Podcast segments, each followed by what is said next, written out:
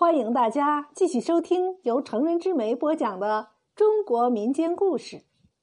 您现在收听的是《灵丹妙药》。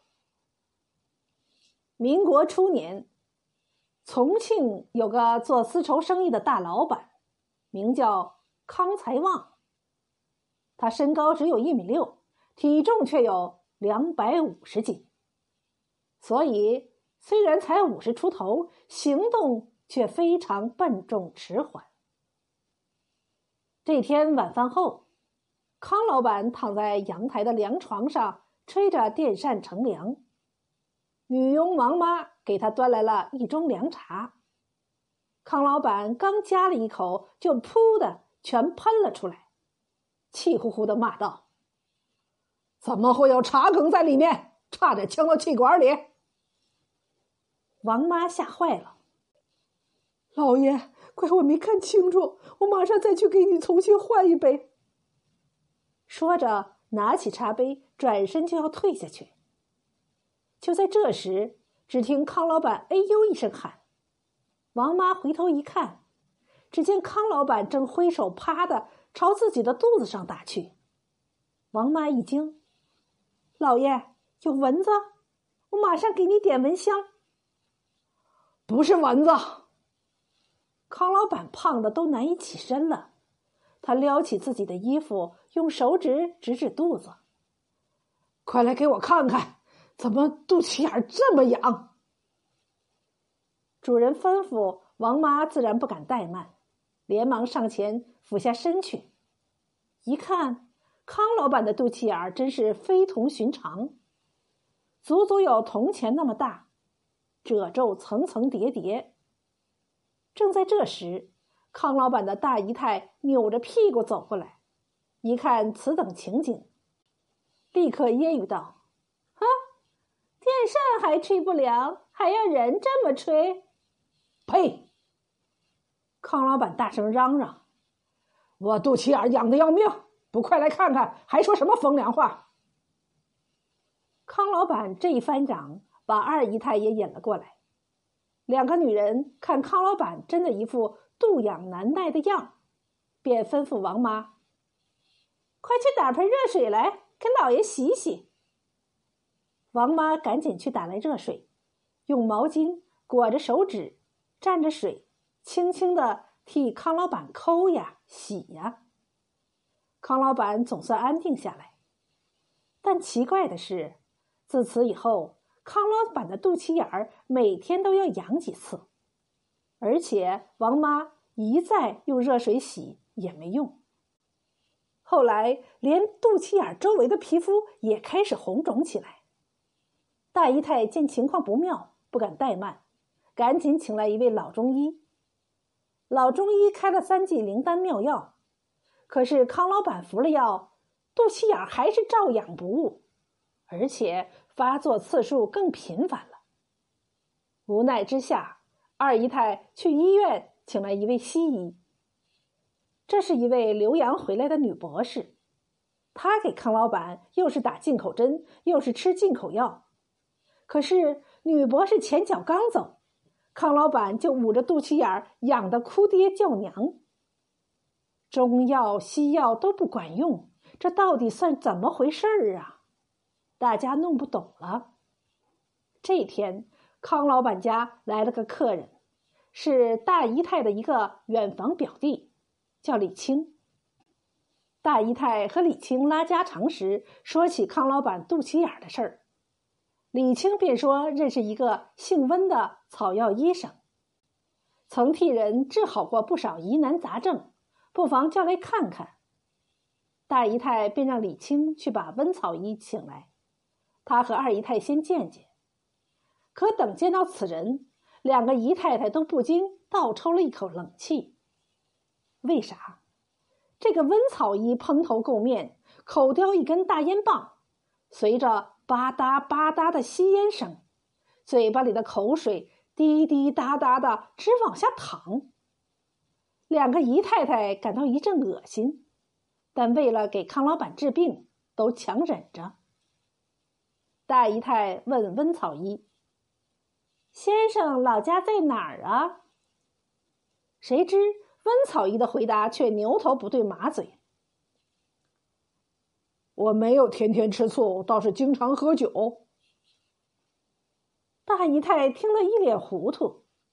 李青连忙说：“姐，他耳朵不灵，也不太习惯你的口音。”说着，他指点温草姨道：“我姐是问你老家在哪儿。”哦，温草姨点点头，懂了。家有两妻争男人。大姨太越发糊涂了。李青连忙解释：“他说他家住山西直鲁平。”二姨太接着问：“先生家中有多少人呢？”温草姨答得快：“一人七个嫂。”这回二姨太听清楚了。惊讶道：“有七个嫂，不就有七个哥？总有侄儿侄女的，怎么才说是一个人呢？”李青又赶紧解释：“他说的是一人吃饱，全家不饿的意思。”两个姨太太真是哭笑不得。大姨太随口道：“先生今年贵庚啊？”谁知温草姨竟扯着喉咙大叫。大小老婆抱着男人睡，什么？大姨太和二姨太气得脸色发青，这不是分明在挖苦他们吗？二姨太忍不住脱口骂道：“你，你撒泡尿照照自己，像个什么东西？”说完，气呼呼的把温草姨打发走了。两个姨太太窝着一肚子火，冲着康老板嚷道：“要不是为了你！”我们哪会被一个猪狗不如的草姨挖苦？康老板被这一顿牢骚搞得是丈二和尚摸不着头脑，忙追问事情的原委。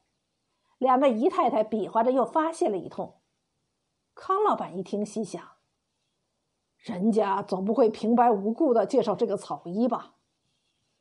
他脑袋一转，便叫李青再跑一趟，去把那个温草医带来。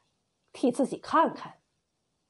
第二天，李青将温草衣带来了，看见温草衣这副邋遢样，康老板也感觉十分的失望，但是他还是强装笑脸，在凉床上躺了下来，让温草衣诊断。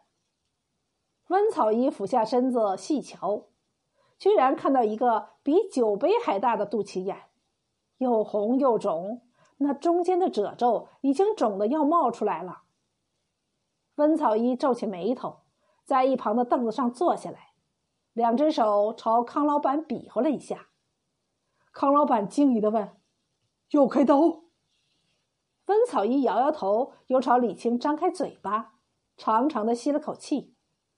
李青忙说：“姐夫，文先生烟瘾上来了。”哦，康老板点点头，忙吩咐王妈：“快去把外国毛烟拿来。”温草衣接连吸了三大杆子毛烟，总算过足了烟瘾。突然，他又一屁股坐在地上，捂着肚子直摇头。康老板还以为他要拉肚子，赶紧吩咐王妈去拿便桶。李青一把拦住了，说：“姐夫，想必温先生是肚子饿了。”康老板又赶紧让王妈去弄点心。温草衣吃喝完毕。抹了一把油光光的嘴，朝李青比划了一下。李青忙说：“姐夫，温先生说让舀一碗清水来。”王妈一闻听，不等康老板开口，就一溜小跑的去端来了。温草仪接过碗，用左手大拇指、食指和小指托住碗，右手大拇指、食指和中指、余指组成个剑指。对准水碗口，念念有词，然后伸出右手两指，轻轻的蘸水抹在康老板的肚脐眼上。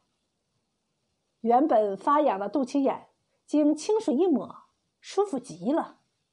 康老板长长的出了口气，不由问道：“温先生，你这是用的什么法？”温草医瞥了他一眼，不答话，只是从怀里掏出一个小红布包。打开，里面是一个拇指大小的青花瓷瓶。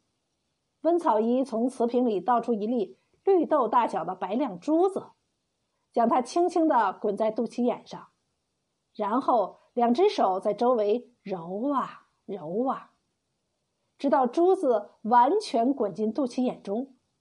接着，他又用右手剑指按在康老板的肚脐眼上，口中瓮声瓮气的念个不停。大概十来分钟后，温草衣停止了念叨。要过一杆毛烟，吧嗒吧嗒的一阵猛抽起来，直抽到毛烟锅巴都烧到烟杆嘴肚子了，才噗的一口吹熄掉。然后他伸了个懒腰，打了一个长长的哈欠，站起身来，啪的朝康老板肚子上击了一掌。还睡着干什么？该起来了。康老板愣了愣。在王妈的搀扶下，好不容易下了凉床，他摸了摸肚脐眼，开心的大笑起来。妙啊，一点儿不痒了，先生真乃神医呀！快给我拿赏钱来。康老板把大把的银元塞进了温草姨的手里，李青自然也大大的有赏。待一顿饱餐之后，温草姨方告辞出门。李青也跟着送出来。走出康家好远一段路，温草一突然神气活现的说：“老弟，我这出戏演的还不错吧？”李青不屑的说：“你别自以为多么了不得，还不是我给你吹来的机会。”嘿，感情这两个人是演了出双簧。温草一也不是不会说话。而是李青不让他说话，因为李青知道康家很有钱，他想借机好好的捞一把，但又怕温草一万一话说不当露了馅儿，所以再三警告他，不许随便开口。李青拍着温草一的肩膀说：“哼，我等的赏钱够我一家人吃上一年了，可你才一个人，怎么用得完呢？”温草一朝他撇了撇嘴，说：“老弟，你以为我是一个人用的吗？我还得去给菩萨烧香呢。你烧啥子香啊？你不就是用了那么一点水银珠子吗？对了，我姐夫肚脐眼里到底是什么东西在作怪呀？”李青好奇的问：“什么东西？不就是半边风吗？半边风？”李青又追问，温草一洋洋得意的说：“半边风不就是一个狮子吗？你姐夫的肚脐眼里其实是一只大狮子在作怪，这我小时候碰到过，所以一看就知道是怎么回事了。”